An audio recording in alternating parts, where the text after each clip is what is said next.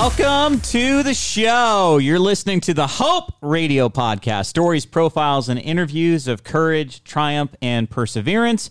My name, my name is Sean Davis. I happen to be your humble host, and joining me as always, my hostess with the mostest, my beautiful wife, my partner in life, my partner in crime, my jogging running partner, my workout partner, my what else do we do? My everything. You're my everything. There you go. What is your name? Just Jen. Oh yes. Like Mrs. that. Everything. What? Mrs. Everything. No, Mrs. Davis. No, I'm Mrs. Everything. What about Davis? Yeah, that too.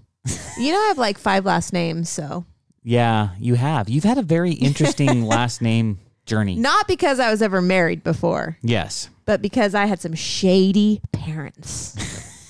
shady. you think you know me, you don't, Yes. You thought you knew you. but I don't.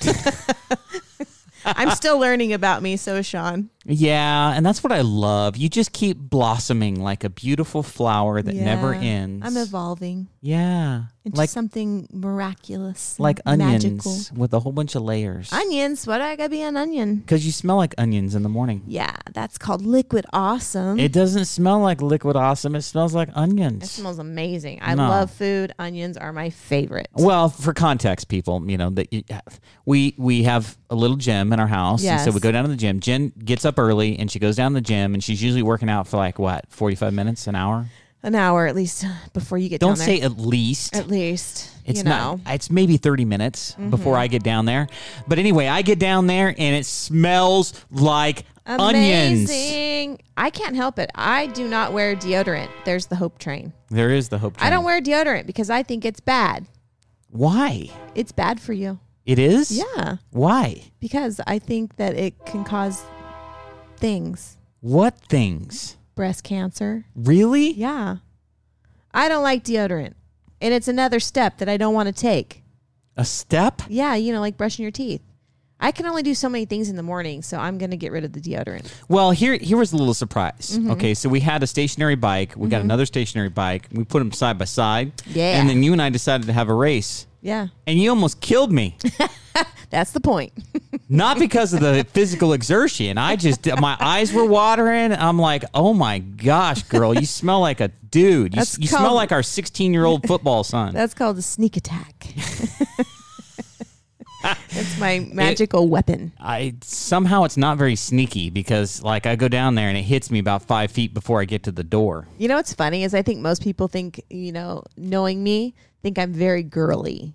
Why do they think that you're girly? I don't know. Like if if somebody didn't if somebody thought they knew you, Yeah. you're like total tomboy. Oh yeah. Like I'm I am a dude. yeah. I'm not a girl. Here's here's why you're not a girl. You never Yeah. wear dresses ever. no. I have Very a lot rarely. of them.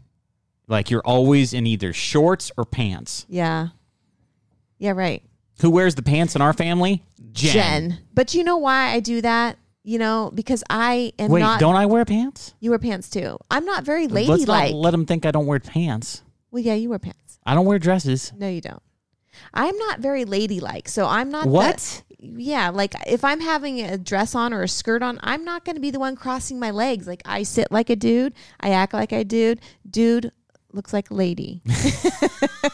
I think there's a song that goes like that. Yeah, Dude looks like a lady. Is that ZZ Top? I think it is. no, it's not. Yeah, Dude it's looks not. like lady? Yeah. I don't know. The- Anyway. the, long beard guys. So for those that don't know us, I'm the chick. Yeah, I'm glad Jen's you're the admitting dude. that on What? live air Hope Radio podcast. It's not live. It's a podcast. Well, we're live right now. It's a podcast. Okay. At one point, it's live. Well, you. I, so how do we mean that? How am I a girl? How am I a chick? How am I gal? Since we just talked about gal. You're a gal. No, you don't like that word. Yeah, you're just more. You're more emotional. I think you're kinder than me. I'm kind. I'm very nice, but I think you have more empathy and compassion for people. Where I'm just like freaking figured out.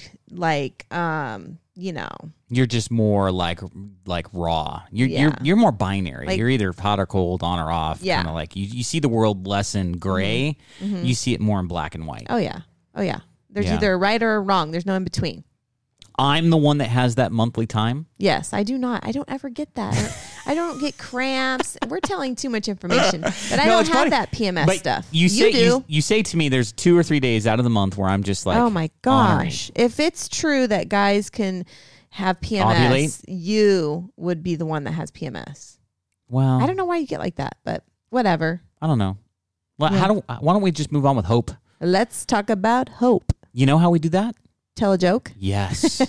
it is joke time. Okay, Are you ready? I'm ready. Okay. So you're going to go first or you want me to go first? Uh, you go first. Girls first. Did you hear about the guy that got in an accident and he lost his whole left side? Of his car? No, of his body. Oh, that's tragic. Yeah, he's all right now.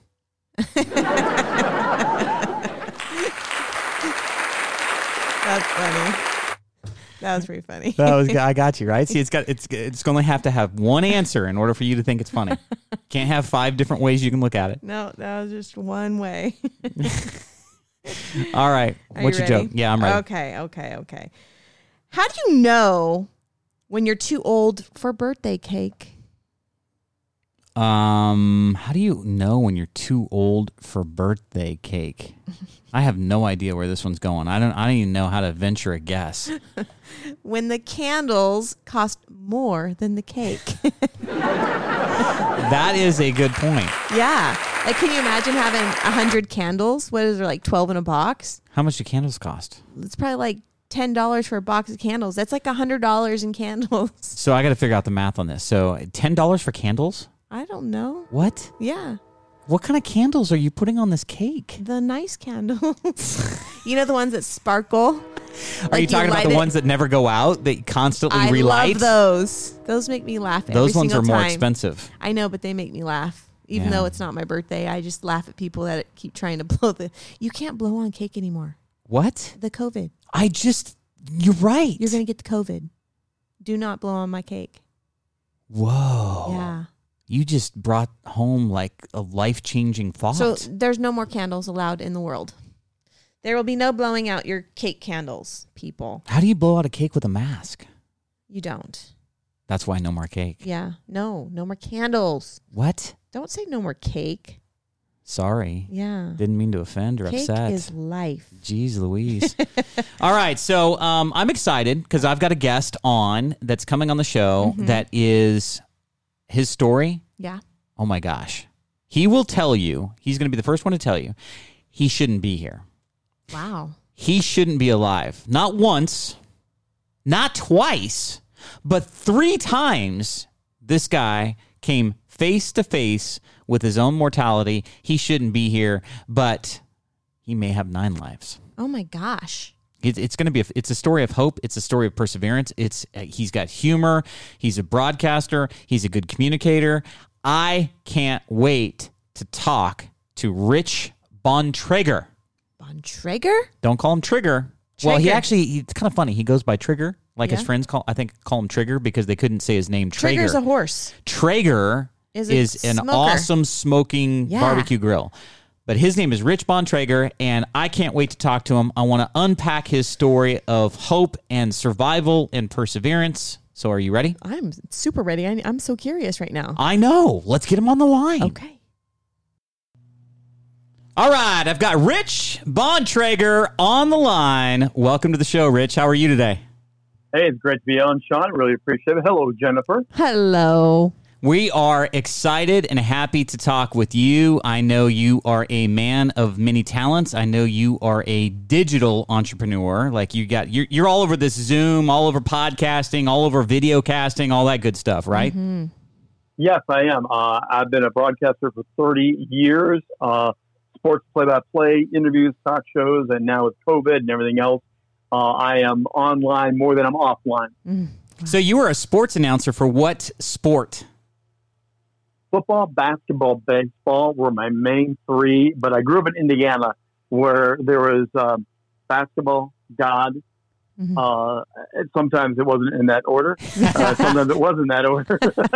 I love it, man. Your your sports knowledge must be off the hook to have three different disciplines that you would talk about Oh and or gosh. communicate about. Like Yeah. your your knowledge must be like gargantuan. As I mu- was really fortunate, yeah, that I actually was able to do all three. I did play-by-play, I did color uh, interviews, so I was very fortunate that I could go really year-round with it. yeah. That's awesome. Well, you know, I, I more power to you. I think it, I think it's. Uh, I watch football and I watch UFC fighting. That's about what I watch. Occasionally basketball, but you, you know, no no baseball for We me. used to be big uh, Sacramento King fans. but Yes. like when Oh. when Mike Bibby was playing. Yeah. that was a long Yeah. time ago. yes, like we we came so close to being in the finals, but man, that Kobe Bryant With the Lakers, yes. Yeah, that that was when I was Shaq out there and that Kobe. year. I Really? was out there in your neighborhood. Yeah, no, I was there uh, hanging out with my at, at, at the time wife, and we were being assessed as church planters actually, and we were in the Sacramento area where, where that was going on. no Oh way. man, that those were the glory days. We thought we had a shot, man, and then the Lakers would just come and crush our dreams. Yes. Oh, devastated. That's why we watch our sports. That's why we do it. yeah. True. Well, you know we're all about hope here, and uh, Yeah. you know I couldn't wait to unpack you know our interview with you and your story. And so, you know, why don't you tell us a little bit about yourself, where you live, what you're doing now, and then we'll get into uh, some some subject of hope. Yeah, certainly. Uh, currently, I'm in the beautiful Rocky Mountains. Uh, I'm just outside of Denver, about 30 miles north, in a community called Longmont. Uh, from my office window, I can see the beautiful mountains less than 25 miles away, where I go hiking and camping and uh, do a lot of, of wonderful things out in the great outdoors.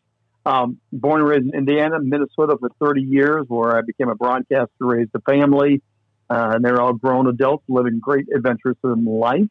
Um, I've also been in church ministry. I've been a pastor and a church planter. Had a church plant for 10 years, uh, ministry of a total of about 25 years of full time church ministry. That overlapped with my broadcasting. So I was always on microphone, either on Sunday morning in a small group or out of the arena.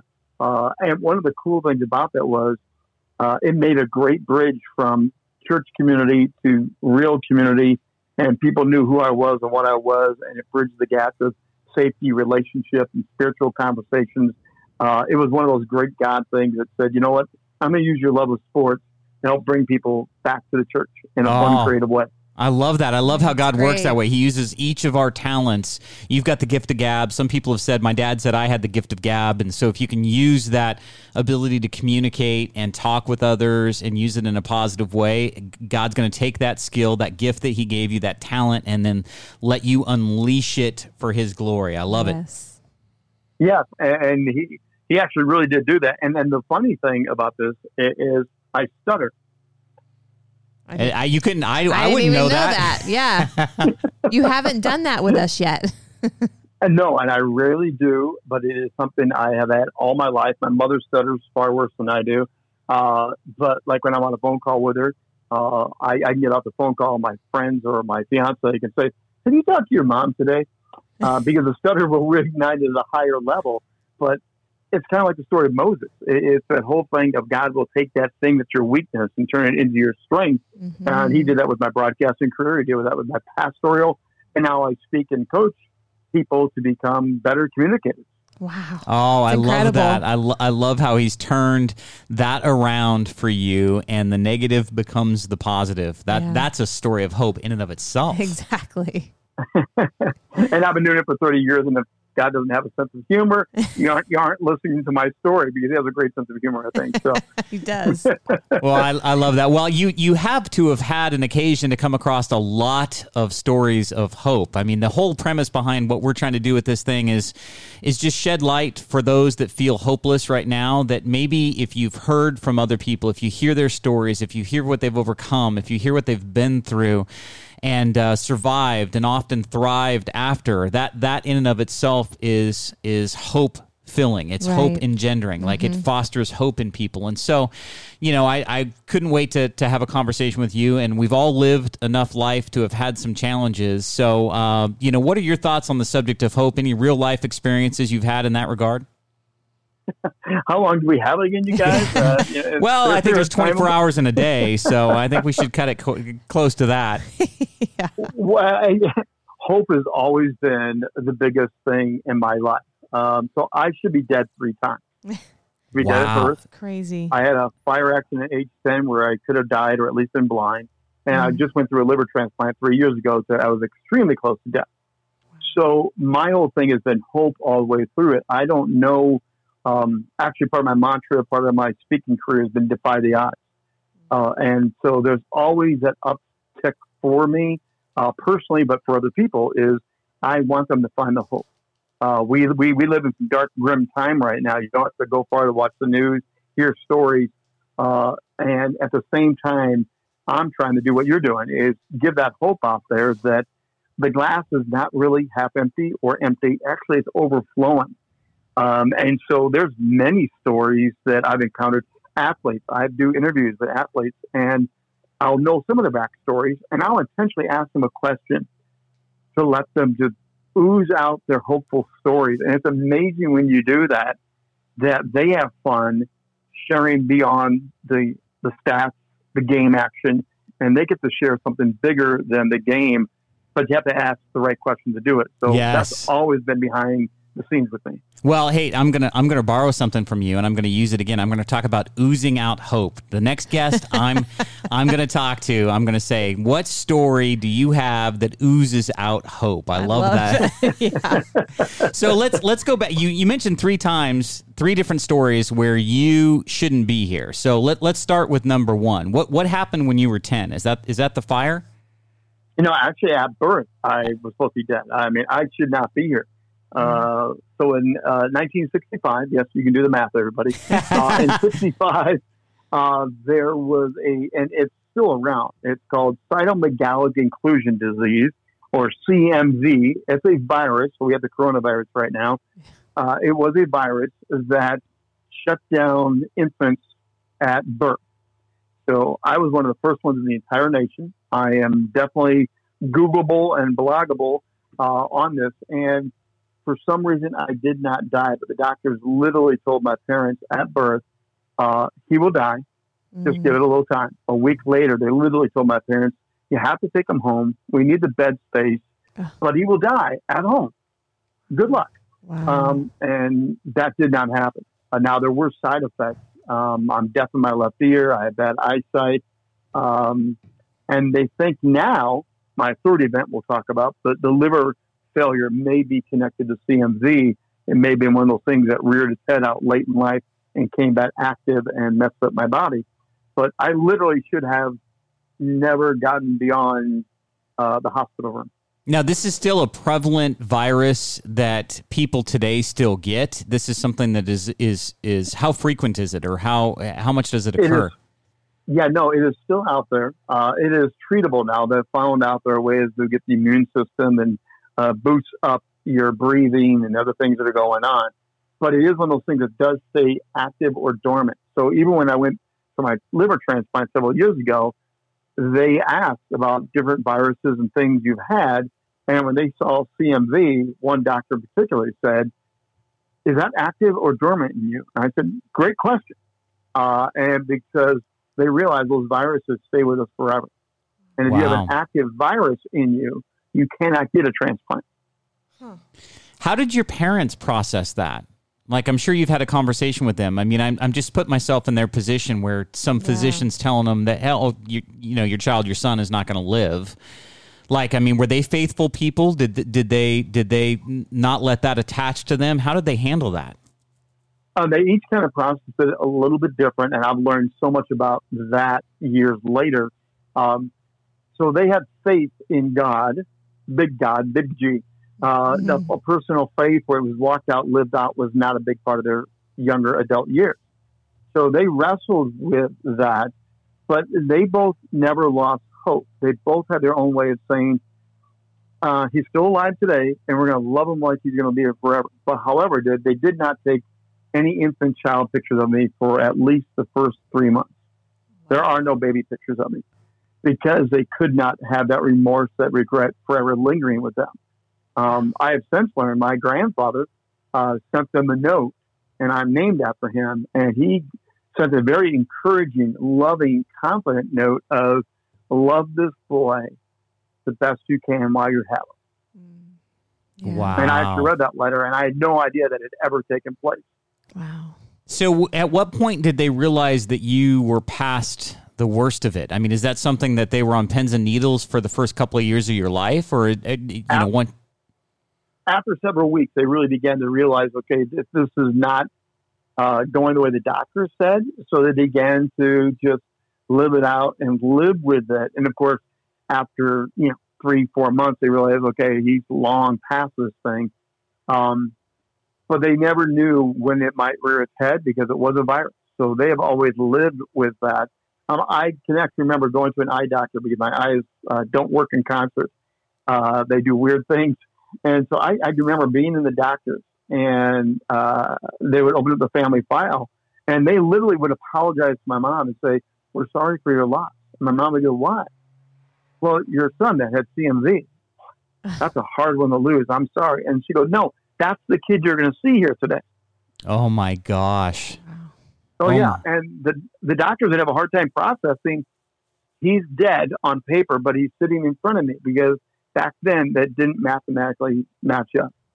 So, how have you reconciled that whole diagnosis? I mean, I I would think that it would make you go, "Well, I must be here for a reason." I defied the odds. Like, like sometimes you can get attached to that stuff that you even had no concept of as a as a as a kid, in a good way or a bad way. So, how did you process learning about the diagnosis, learning about what happened to you, and then how did that affect your um, kind of mindset about life in general?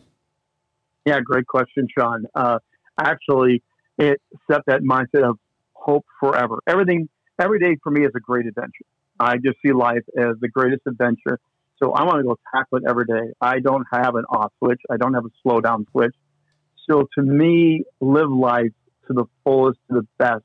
And so my hope has always been the thing that has carried me through. Um, the burn accident, I laughed. I played. When the, the liver action, I laughed. I played.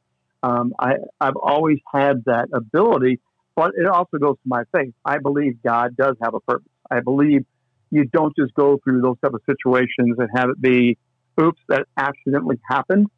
So I always have turned it around to, I'm going to use it. I'm going to give it away. I'm going to um, allow this pain, this setback, to become something that is hopeful and helpful to other people. Uh, that's one of the big reasons I'm a public speaker, uh, that I've been in church ministry. I want to give back to help others overcome and defy the odds as well. Oh, I love that. Uh, That's that's good stuff right there. Love that. And so let's let's get to the second event then. So this was a fire that happened in your life that should have taken your life. So tell us a little bit about that. Yeah, so it's the week before Halloween. I'm in the fourth grade. I'm 10 years old, and uh, we have those parent teacher conferences weeks that you get. And my older brother uh, loved chemistry and science, and he was in our garage trying to make gunpowder. Oh my gosh, I can just oh gosh. I have four boys. Yep. I, I they're not going to listen to this show. Yeah. I don't want that to happen. You know, it's there's always a ringleader. There, there's always the, the the kid that starts it. Hey, I have an idea. Let's go do that. Whose would ours be? That'd be Colby, of course. Yeah, the Colby- ma- the our master oldest- manipulator. Yeah, our, our oldest would be the Yes. one that would be getting the, the rest of them. The into some- ringleader of the circus. he, he'd be You the, need to he'd get be him the- on that call now. You need to have Colby join in with us right now. Yes, absolutely. yeah. So, so No. your brother he he decides he's going to make gunpowder. Is that what you said? Yes, in our garage. oh, good lord. And so I come up with my band of friends on this day off. I grab a bottle with no lid on it, with no label on it, and I begin to do what a younger brother does act like a jerk. Uh, and I'm shaking this bottle, and literally uh, the fumes ignited before the bottle ignited. And it was not water, it was alcohol. Uh, and I caught on fire like the human torch from the comic books. So you caused the fire. I literally caused the fire. I literally, if probably if that bottle had sat there, it would not happen or would not have happened to the extent. So Um, what what, what, day, what what was in the bottle? Like Al- wait, alcohol. alcohol. so like alcohol. alcohol. as in like drinking alcohol or like rubbing alcohol or like rubbing alcohol that you would use for chemical uh, lab experiments. Okay. Obviously, we don't know how to make gunpowder. Yeah, and so was there was there an open flame around or by you, or did did- Yeah. okay, He had an open flame, and I picked it up and moved within the heat area, and the heat and the fumes, and because the fumes will radiate out of an open bottle, yeah, yeah, yeah, and then the fumes will ignite as vapors, and the vapors literally went back into the bottle and shot a fireball out over me, and it rained which flame is over which is why you don't smoke at a gas station, right? Exactly. That's Yeah. why you're This not is even what's supposed to have- happening. yeah, that's why you're not even supposed to have your car on Yeah. at a gas station Right. because you know because a spark. can ignite. Yep, absolutely. Oh my goodness So gracious. y- you, I think we last left off where you described yourself as becoming a human torch. So how Yeah. did you survive that? Did you drop and roll? Did your brother have some water close by? Like how how? He's 10 years old. Oh I my gosh, he's know. such a baby. Uh, No, that's a great question, though. And Jennifer, the amazing thing was we were Boy Scouts. oh no. So I, and to this day, I remember this in Technicolor with all the audio sound. That doesn't happen very often either. So I have this videotape in my head. I ran toward the house. My brother ran around another way, grabbed the blanket that we used to wipe our feet on, did the tuck and roll, knocked me to the ground, put me out. Uh, our beagle at the time jumped on top of me because the beagle loves me. Mm. They got me inside. My mom came downstairs, got me to the sink, flushed my eyes out, took me about 10 steps back to our dining room floor, kicked my legs out from underneath her, and began to apply wet sponges as fast as she could everywhere. wow. So d- how how much of your body was burned? So uh, I have what's called a tourniquet burn on my right leg. It goes completely 360 around the leg. That was the last thing they found. They did not know I was in fire for over 10 minutes. Oh Uh, they brushed my blue jeans pants. Uh, those those flames are blue, so the blue pants, blue flames didn't go well for me, uh, and that was basically uh, raw meat at that point. Um, I had second degree burns all over my face, which they thought, of course, I'd be blind. Uh, definitely not have any facial hair.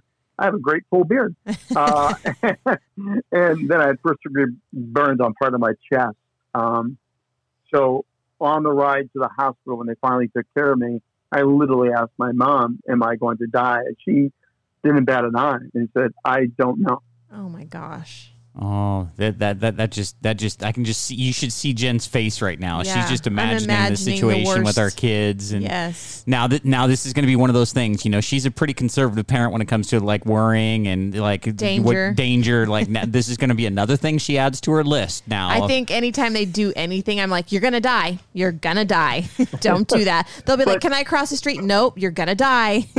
Can I ride my bike? Nope, definitely, you're gonna See, die. I, I've got to be the parent that that advocates for their having some fun, Yeah. and then Jen's always the and this this is what she'll do to me. Okay, something happens, I'm just going to tell you, I'm going to blame you, and I'm like, what? Like how? Like I'm just trying to make sure these kids are kids and have a good time. yeah, you always tell me you're like, if it was, if you had it your way, all four kids would be in little bubbles walking around. I'm like, yep, I think that's a great idea.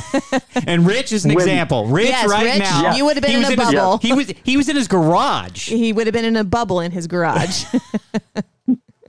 And I have two brothers, one older, one younger. So everything that we did, Sean, is what you're describing. But we climbed trees. We had nails. We had Ugh. things sticking out of our arms and legs. And I never broke a bone. But, you know, we, we, we grew up that way because that was adventure. That was fun. That was the great life that we lived, even though we had tragedy in that with my burn Mhm. accident. Um, and, and, and the amazing thing was, and again, I remember this vividly, uh, when my mom said that statement, though, Jen, um, I said, Can you pray for me? Oh, And she prayed in the ambulance, and this peace completely came over me. Here I am, 10 years old. I should be Mm. screaming, third degree burn. Yeah. And I had no scream, no nothing. I actually asked the paramedic who helped build my house. He was a volunteer, so he actually knew us. I said, Can you turn off the siren because it's freaking me out more than my burn is? Oh, wow. And they turned off the siren and ran into the hospital silent. Wow, that's awesome. That's incredible. So like that that right there is a story of God, that peace. I know what you're talking about. I've had that happen in my life where in the midst of turmoil and chaos and and upheaval and it just feels like the whole world's crashing around you, you just have this Sense of calm. this moment, this mm-hmm. peace, this eye in the middle of the storm. God g- reach I feel mm-hmm. like he just reaches down, picks you up, grabs you and says you you're going to be okay. You're going to be okay, son. You're Oh, going to get through the this. You're going to be okay. yeah. And I literally felt like he was holding my hand, not my mom. It was very supernatural, very uh, uplifting moment that my mom was no longer holding my hand. Literally, dad was holding my hand. Mm. Um, and that helped my hope, my faith. I'm 10 years old. That's Yeah. one of those things you can never take away from anybody. And it has stuck with me that that ever present hope in your time of need. Um, it's very real. Did you have to go through any skin grafts or any of that kind of thing? Yeah, we, we waited for several years because I was a growing boy. Mm-hmm. So we had to wait for several years. Because of CMV, interesting enough, the skin graft had probably not worked the way it should have. It never quite adhered uh, as well. So I have a shiny leg that will never tan, that will never do certain things. Uh, it took me several years to use wearing shorts in public and things. Obviously, right now I'm well over that, but for several years it was very awkward Yeah. to have one leg look normal and one leg look like a Barbie doll.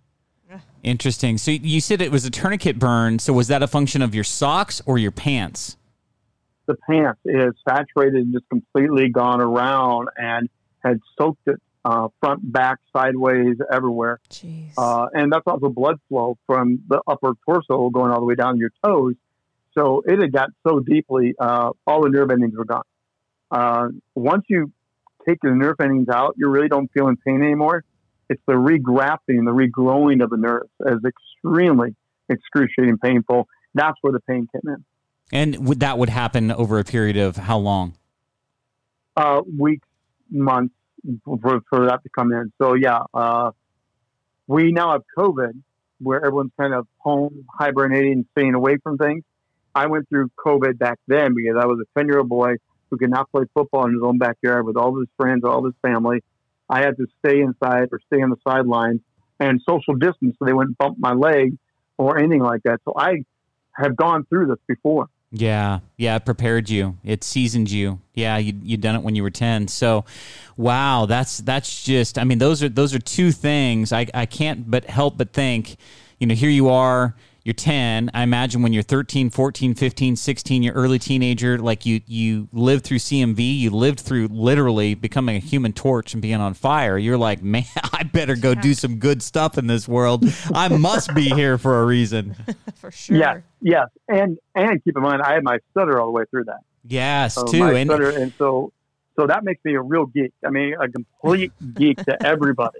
Oh no. And you know, growing up, I mean, so you, you told me when you were born, so you're a little older than I. I was born in '71. You were born in '65. You know, as kids, kids uh, when we were going to school were ruthless too. Yeah. I mean, like there was Yeah. there was no no problem making fun of somebody. You know, like it's it's a lot better now. But if you if you looked different, if you sounded different, if you dressed different, like you were ostracized, and so that that had You to mean- have been.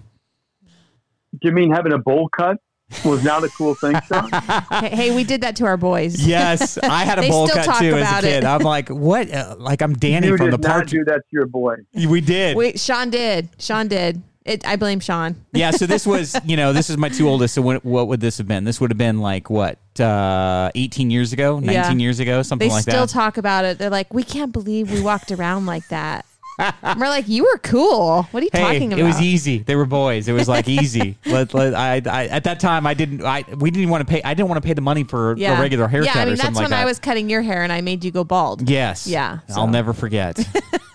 we, Wow. We're, we're not good hair cutters. You're not a good hair cutter. Okay. I'm better than than I used to be.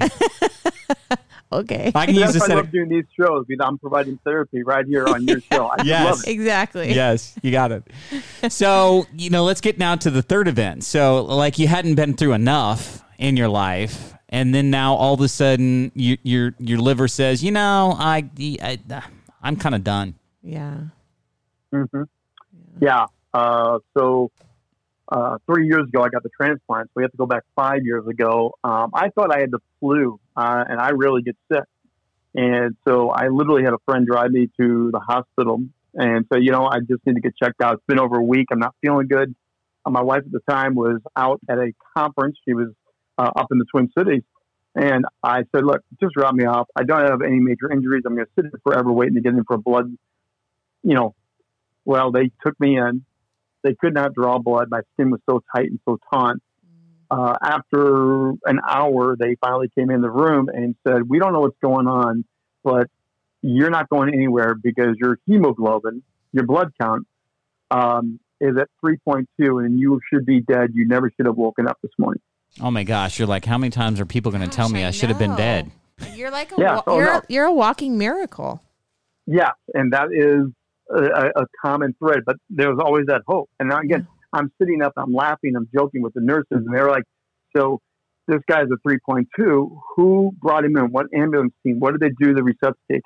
How did they help this guy?" And the nurse like, "He walked in the door." And they said, "No, no, I know he's a funny dude. I know he's having a great time with you, but what did he do?" He said, "He walked in the front door." And they said, "A guy with 3.2 does not walk in any door." So is is the number supposed to be higher or lower? Like, was were you deficient or were you elevated? I was empty. So at a typical male should be around 15 or 14. Oh at my around gosh! seven or eight, you should have bells and whistles going on around seven or eight. You you, you should be having it, things go on. So you were literally subs- at 3.2. so you were you- like you were substantially deficient. Like they're going, you're walking around, you shouldn't be walking around, kind of thing.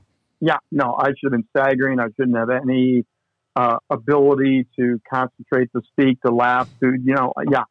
Uh, they they said literally your wife probably should have come home and found you dead in bed because you never should have woken up. I said like I got up and I had cereal, took a shower, shaved, and I had a buddy drop me off, and they looked at me like I was the strangest guy in the world.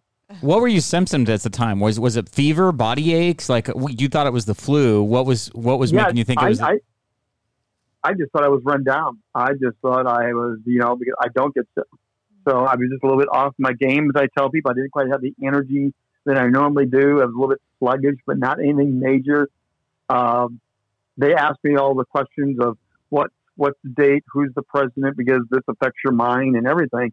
And I was like, bang, bang, bang. They're like, well, just so you know, you're going nowhere. You're the most critical man in the entire hospital right now and they hung four bags of blood. They literally hung four bags of blood. And I heard the nurses that night, as I'm laughing with them watching football, the nurses would come in and say, You're the most fun dead man in the entire building. Oh my god! And we've never hung four bags on a living person before. We've never done it. I, you know, I guess, I guess the w- one thing I would ask you is, how did you respond to that? Because I think I'd have mixed feelings, you know, about that. Yeah, that's a cool thing to say, but like, it, just talking about the severity of the condition that you're dealing with right now, that would also be a little sobering, to say the least. Oh yeah, you know, you should be dead. You know. Extremely sobering uh, because uh, at that moment, I was again, I was in a hospital alone. My wife is out of town. She is coming back, but I'm completely alone trying to process the fact of I never should have woke up. Did they tell And you you were in little- liver? Did they tell you that your liver was failing? Like you're you're going to need a transplant? I mean, how how much did they know at that moment? They it took six months to figure that out. Six months, really? Yeah, it took six months. Just and when I I was going to the Mayo Clinic. Yeah, I was going to Mayo Clinic in Rochester, one of the best in the world. But because of all my history, because of how I was not usually pain is a very high thing. I have a great high pain tolerance. My pain threshold does not equal your normal pain threshold. So a 10 for you might be a 25 for me. And that's always been a problem. And so they were trying to equate normal symptoms.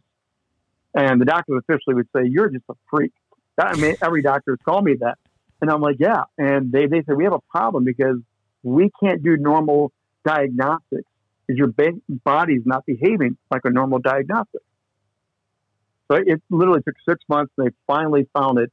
Um, and they sat my, my wife and myself down and literally said, his liver is 75% shot and gone, never coming back. He's a walking dead man. He just doesn't know it. And because of your CMV, w- was that a disadvantage to you potentially being considered for a liver transplant? Was that another complication?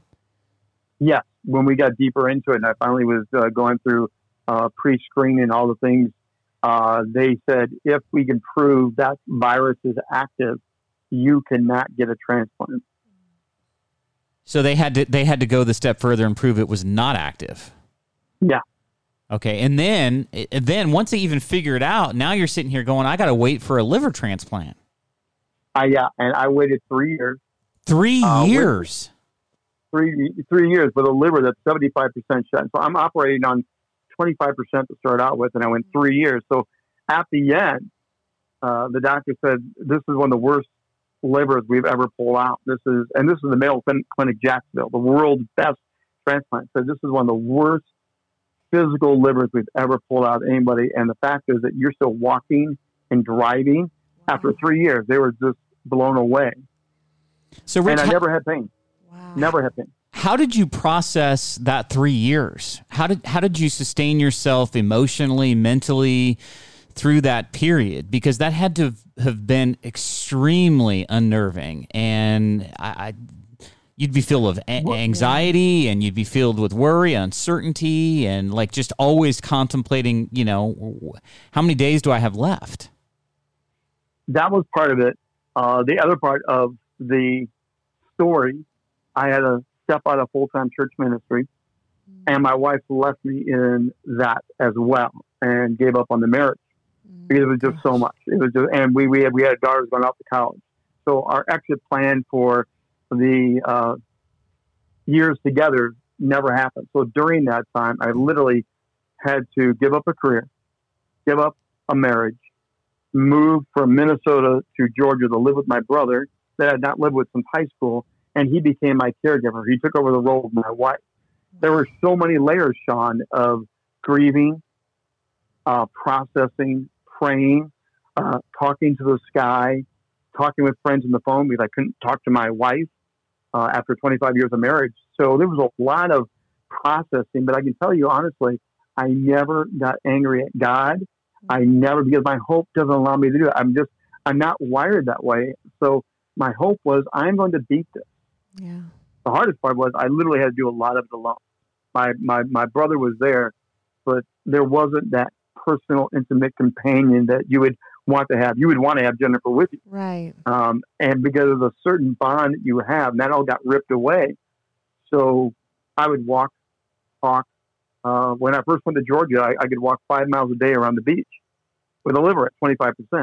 At the very end, I was walking around the little pond, not even a quarter of a mile, one time a day, and watching Netflix as a career, basically, before I got the call for the transplant. Wow. Wow.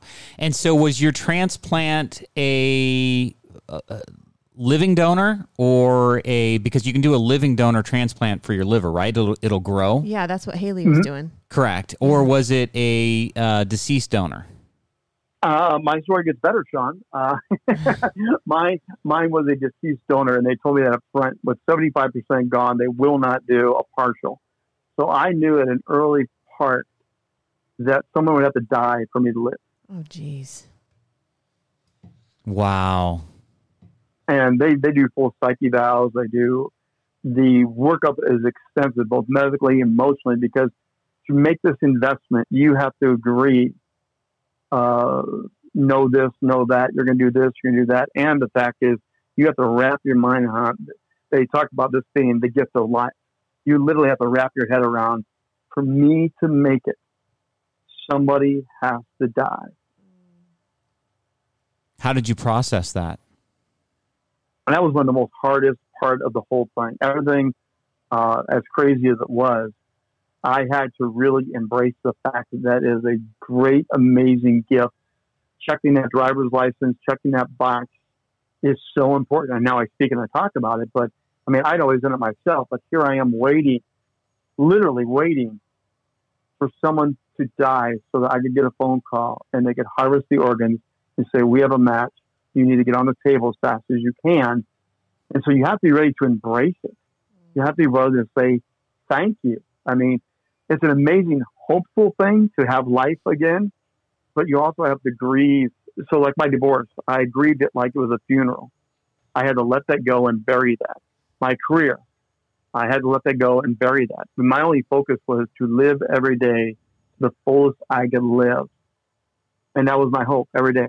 I got out of bed, I did what I could do, and I had hope for that day. But not in hope of what I used to have. I had to have a new hope to move every day forward. Yeah. Do you know anything about your donor? Um, interesting. There have been two different stories when I was still in Georgia that overlapped, and we think we may know who it is. I have reached out. That's a process because of confidentiality, and the family has their own wounds and everything else. I'm waiting for the opportunity to reach back to the family and tell them um, it was a worthy gift. I'm living life. I'm loving life, and I want to give them that love and that thank you that that they actually did it and did it well. And um, we think it was a young man. Pretty sure it was a car accident. Uh, and some of the things we've learned kind of time up mathematically for how long you have to have from death to transplant. There's a certain timetable you have to have. It's all mathematically figured out. I could I could see this being just something that um, some people would would make them feel not worthy of. I mean, I guess, I guess it just your, mm-hmm. your self love, like like just but what you'd been through. I think that what you'd been through prior in your life maybe prepared you to be, you know, a, a proper recipient of the gift that someone else was able to give to you in, in that regard. But I just I, I'm just fascinated at how you process that whole situation because to your point, you know, someone else had to pass away in order for you to live. And then now this is the third time that you should have not lived, yet you are here. Like, what am I supposed to be doing with my life? Am I doing what I'm supposed to be doing? Like, how do I, how do I honor that? It, it's, it's a gift and it's a burden. Yeah. Yeah no, that's, exa- I mean, that's, that's very well said, Sean. Uh, God and I had a lot of conversations about that. Uh, throughout my life, I've had conversations with God about, I know you have me here for a reason. I know I stuttered but for some reason you want me to speak. You want me to be a broadcaster. You want me to be in church ministry. You want me to be on the platform. Um, I talked about the bully situation. I uh, go to school sometimes and I talk about, hey, don't be a bully. I was picked on. I was stuttered. I was wedgied. I was all these things kids do. So I've always been a beacon of hope. And in the middle of it, like you just said, it can be very depressing. It can be very sobering that for some reason I go through these tragedies but I always find the hope, and then I have to give that hope away. I have to, I have to go speak. I have to go do interviews like these. I cannot stay silent. Yeah, that I just I'm I'm in awe, Jen. I yeah. I I, I I'm just sitting here just marveling at what he's been through, and to have his positivity and his outlook and his you know just effervescence. Like I feel like you do ooze hope yeah. oozing hope. It's, it's, oozing out of your pores, your essence, your, your your your humanness, your your being. Yeah. Well, and I laugh and I joke, and that's one of the things I tell people. Part of that hope is my humor. Mm-hmm. I, I, I have a little bit sideways humor, with I think Sean, you may have a little bit sideways humor as well. Definitely. I well, I, th- I of the two of us, Jen Jen's probably got the more interesting humor side than than I do. I'm I'm I'm I think it's funny when it's funny, but she thinks some stuff that I don't think is funny is funny, and I'm like, what do you well, like? Really, you think that's amusing? She likes silly funny. yeah. I like I like funny funny. Yeah, and and for me, I'm able to find humor the weirdest thing. So again, I'm you, you know when I'm in the hospital uh, with the four bags hanging and the nurses have to every 15 minutes come in because I'm on a call sheet. I'm on a warning light. They're like, we are arguing in the hallway who gets to come in and visit you next. You're the most fun, exciting dead man. They literally was arguing who gets to watch the football game and crack jokes with me. oh, that's funny. And that's how I've dealt with all of this. I, I, I've really just embraced that um, every day is a gift. Every day is a great adventure. Every day I get to go out here and do the best thing I can. And even when I was down to those final laps around the lake, um, I had a really heart to heart with my brother one day. We were painting his house, and I'm usually energized, as buddy. I'm knocking it out usually, and I'm at the point of I'm going to throw the paintbrush into the stream near the house and just sit down and break. And he looks at me, and he doesn't always have the greatest compassion. My brother doesn't, and he looked at me and he just said, "Tell me what's up." And we stood by the ladder, and he let me just vent about I can't move at the speed I once did. I can't even paint a, a simple shingle on a house. It takes me three times longer. And at the same time, he looks at me and goes, "You're doing everything you you can at a higher level than anyone thinks you can. Go take a break. Come back out if you want to, but you're okay." That's awesome. That resets you. that completely resets me to say, you know what? I should be in bed already. I should be in excruciating pain, and I'm not. And so those things of the abnormal, weird, freaked out Rich made it possible for Rich to keep going forward. Every day I believed I was getting better and better when I was in fact dying you must you must look at this whole COVID thing and think this ain't nothing. I've been through some stuff. This ain't nothing. I, I, chew on this as a pre appetizer to my normal appetizer. Well, I think Rich has nine lives, so yeah, he probably is saying. Well, I don't. Nothing. I'm I'm not thinking he's wanting to test the other ones. I think I think you know three three almost. Uh, not I shouldn't be here's are enough for any yeah, any person. That's that's three too many. but it must, it, in all seriousness, it must have really just equipped you to deal with some some hard stuff. Like you've had your abundant share of hard stuff. I mm-hmm. feel like mm-hmm. you got a heavy helping of hard stuff. Yeah. Yes, and and, and actually, I've talked with my fiance. I've talked with, with people online with the webinars and shows that I do, and speaking things, and I've talked with friends and neighbors that I've been in lockdown, COVID twice in my life. I have been, but that place you have to recreate yourself twice in life. I have been in that place where it's me and a laptop. Uh, when when I was liver failing and being with my brother, I started to write movie scripts, TV scripts. I just began to find a new creative outlet for my creative juices in my bedroom with my laptop. I have gone and pivoted long before people even knew what pivoting was. so yeah, yes, and that's where I'm trying to give people the hope through COVID to say, look, there's a lot of grim, there's a lot of negativity in the media, and I'm and I'm a broadcaster. I come out of the media, but there's also so much good. Don't listen to the grim. Don't don't focus on the darkness. Focus on the light. Uh, there are so many amazing stories right now that are out there. So the hope, and I wish our leaders were doing better. I wish we had better uh, presenters uh, on the leadership side, our political side, tell us the truth that it's it's painful, it's hard, it's not easy, and then give me hope for the future.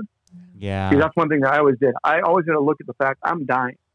I, I had to do salt checks. I had to do blood checks. I had to do all those things. I knew the the grim, but I refused to let the grim win, and I always focused on the good, the fun, the next hopeful thing.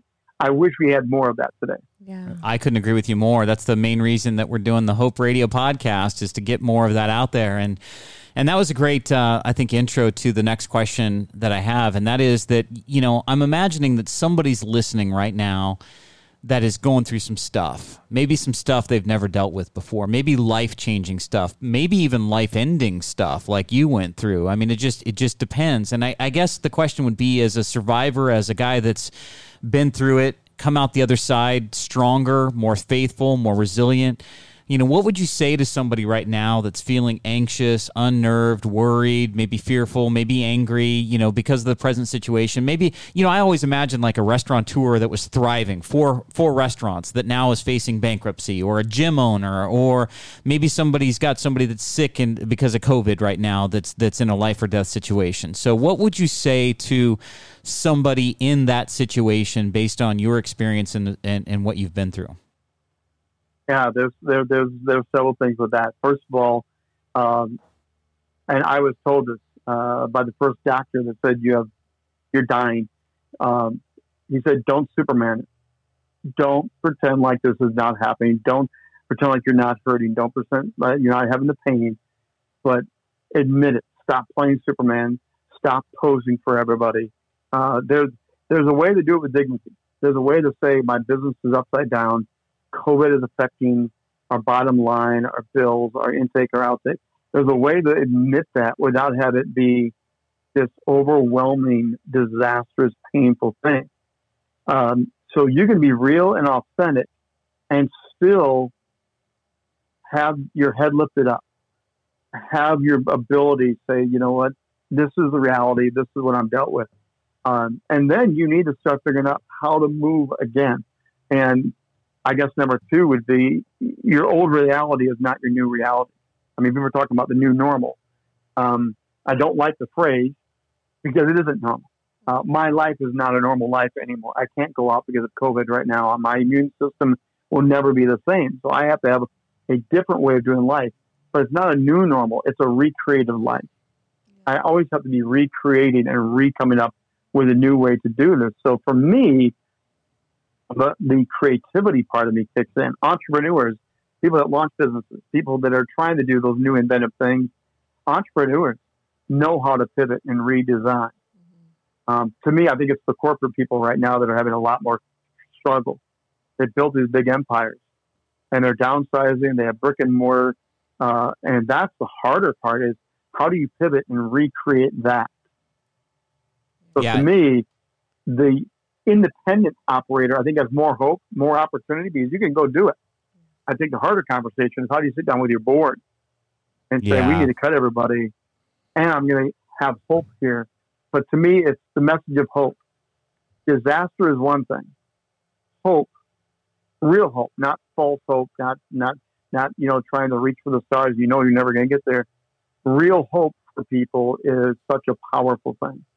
No, I couldn't agree with you more. Well said. I, I you know, I do think that entrepreneurs are much more um, ready and able to pivot, and I think that that's going to be important moving forward. But I also think that, you know, even if the worst of what people imagine, losing that business, going bankrupt, you know, uh, having to completely build yourself up from the from ground zero. Like the the blessing of that is you have an opportunity to to start something new. Like even if that does happen i think that you know what i worry about is somebody that's never faced ruin like that before and instead of facing it thinks about ending their life. You know that's that's what mm-hmm. i worry about. That's Yeah. that's kind of the main driver of this show is somebody that's so hopeless that they don't see a point in in moving forward. And I think the encouragement that I would want to share, which is the same encouragement that you're sharing, is is literally if you if you imagine it, the best days of your life could be ahead of you. Mm-hmm. That this could be the catalyst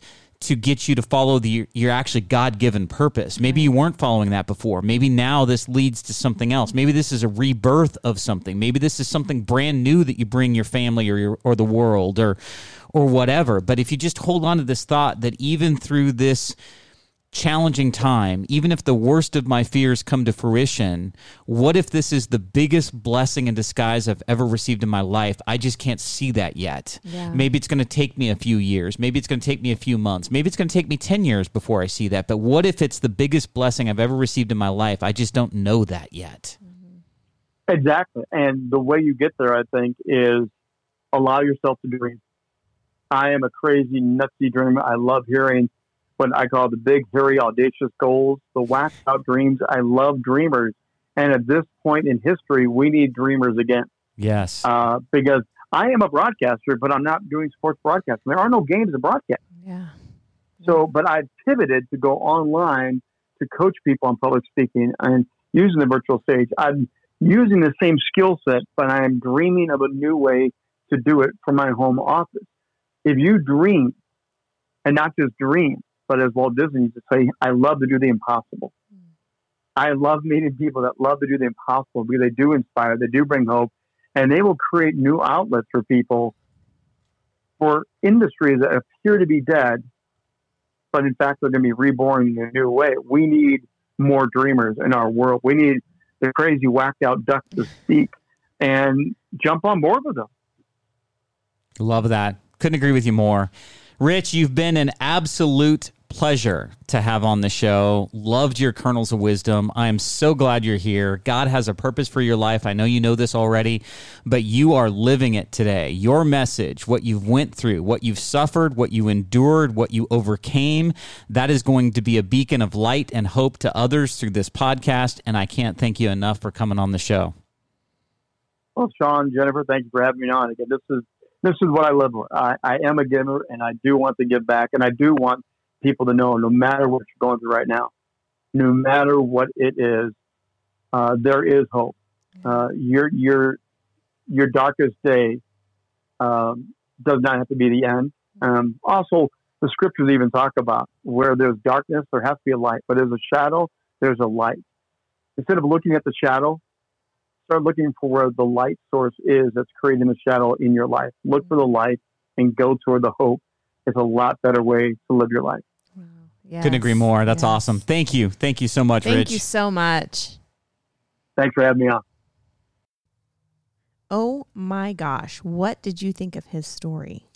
I loved it. Mm-hmm. I really, I was riveted hearing him talk about like his life, talk about the fact that he shouldn't be here, like mm-hmm. the the disease that he had, CMV, I think is what it was called, and then to be lit on fire like a candle at ten, and then the liver transplant and like how all that, and then I felt like this guy, like I knew a little bit about his story, Yeah. so he talks about, okay, I shouldn't have been alive at birth. I, I weathered that. I got, you know, lit on fire like a torch when I was 10. Had to have a liver transplant. But then to lose his job and to have his wife leave him too, No. I feel like it's the makings of a country song. Oh gosh. I just feel like he has a purpose and he's meant to be here for whatever reason. And he's got like 29 lives. Yeah, I, I, I guess I just, when I hear stories like that, I just count my blessings that I have not had to deal with that. It seems unfair that he's had that much adversity come against him in his life. It does. But It maybe really that does. speaks to his potential. Maybe that speaks to his mission, his calling, his purpose on the planet. But Mm-hmm. I I I loved it. I mean, I loved the story. I loved how he framed it. I think he's an excellent communicator. So I, I felt like that was a really, really good message. Well, yeah, he's an excellent communicator. He's a broadcaster. I know. Plus, he knows a lot about sports too. yeah. I don't know a lot about sports. Yeah, and the fact that he had a he stuttered. Yes. Like We're forgetting about the stutter that he overcame. and then he ended up being a broadcaster like where you're using your voice all day. Taking your weakness and turning it into your strength. That's a great story. Kudos to you, Rich. Yes. Kudos to you. Yes, that's amazing. I look up to that. He's I think an that's overcomer. awesome. Yeah, he is. Yeah. The definition of. exactly. He and Mandisa should sing a song together. oh, I love Well, I don't know if he could sing, but they should sing a song I bet you together he anyway. can he can sing. He can I do- bet you. Yeah, I bet you. Well, if people want to hear more stories Mm-hmm. like Rich's, how do they do so, Jen? They can tune us in on iTunes, Google Play, iHeart Media. Radio, Jennifer. It's Why iHeart do I always say Radio. iHeart Media? I don't know. Well, same thing. It's different. if someone's going to try to find it, it is different. Uh, Stitcher, Spotify, and Amazon Alexa. SoundCloud. What? Yeah, Yeah, there too. SoundCloud. And if they want to connect with us on our social media, we are on Facebook and Instagram at Hope Radio Podcast. Give us a like, give us a subscribe, give us a follow, give us a DM, a Just direct give message. us some love. I mean, we're, Yes. we're doing this for free. So just all you have to do is give us some love. Sometimes the encouragers Yeah. need a little encouragement. Yeah, Right? exactly. I think I, I like that. You like that? Yeah. I think I heard that Although from somebody. every single show we do encourages me. Yes. Hearing a story like Rich's, Yeah. there's no question. I'm encouraged. I'm filled with hope. I feel like I can go out there and, and take care of some business, some tackle Yeah. some things. Let's go do it. All right. Well, we should do another podcast tomorrow then. Okay. So Let's after do another that, one. Let's do another interview tomorrow. after that, we'll go take care of business. All right. Okay. Conquer the world.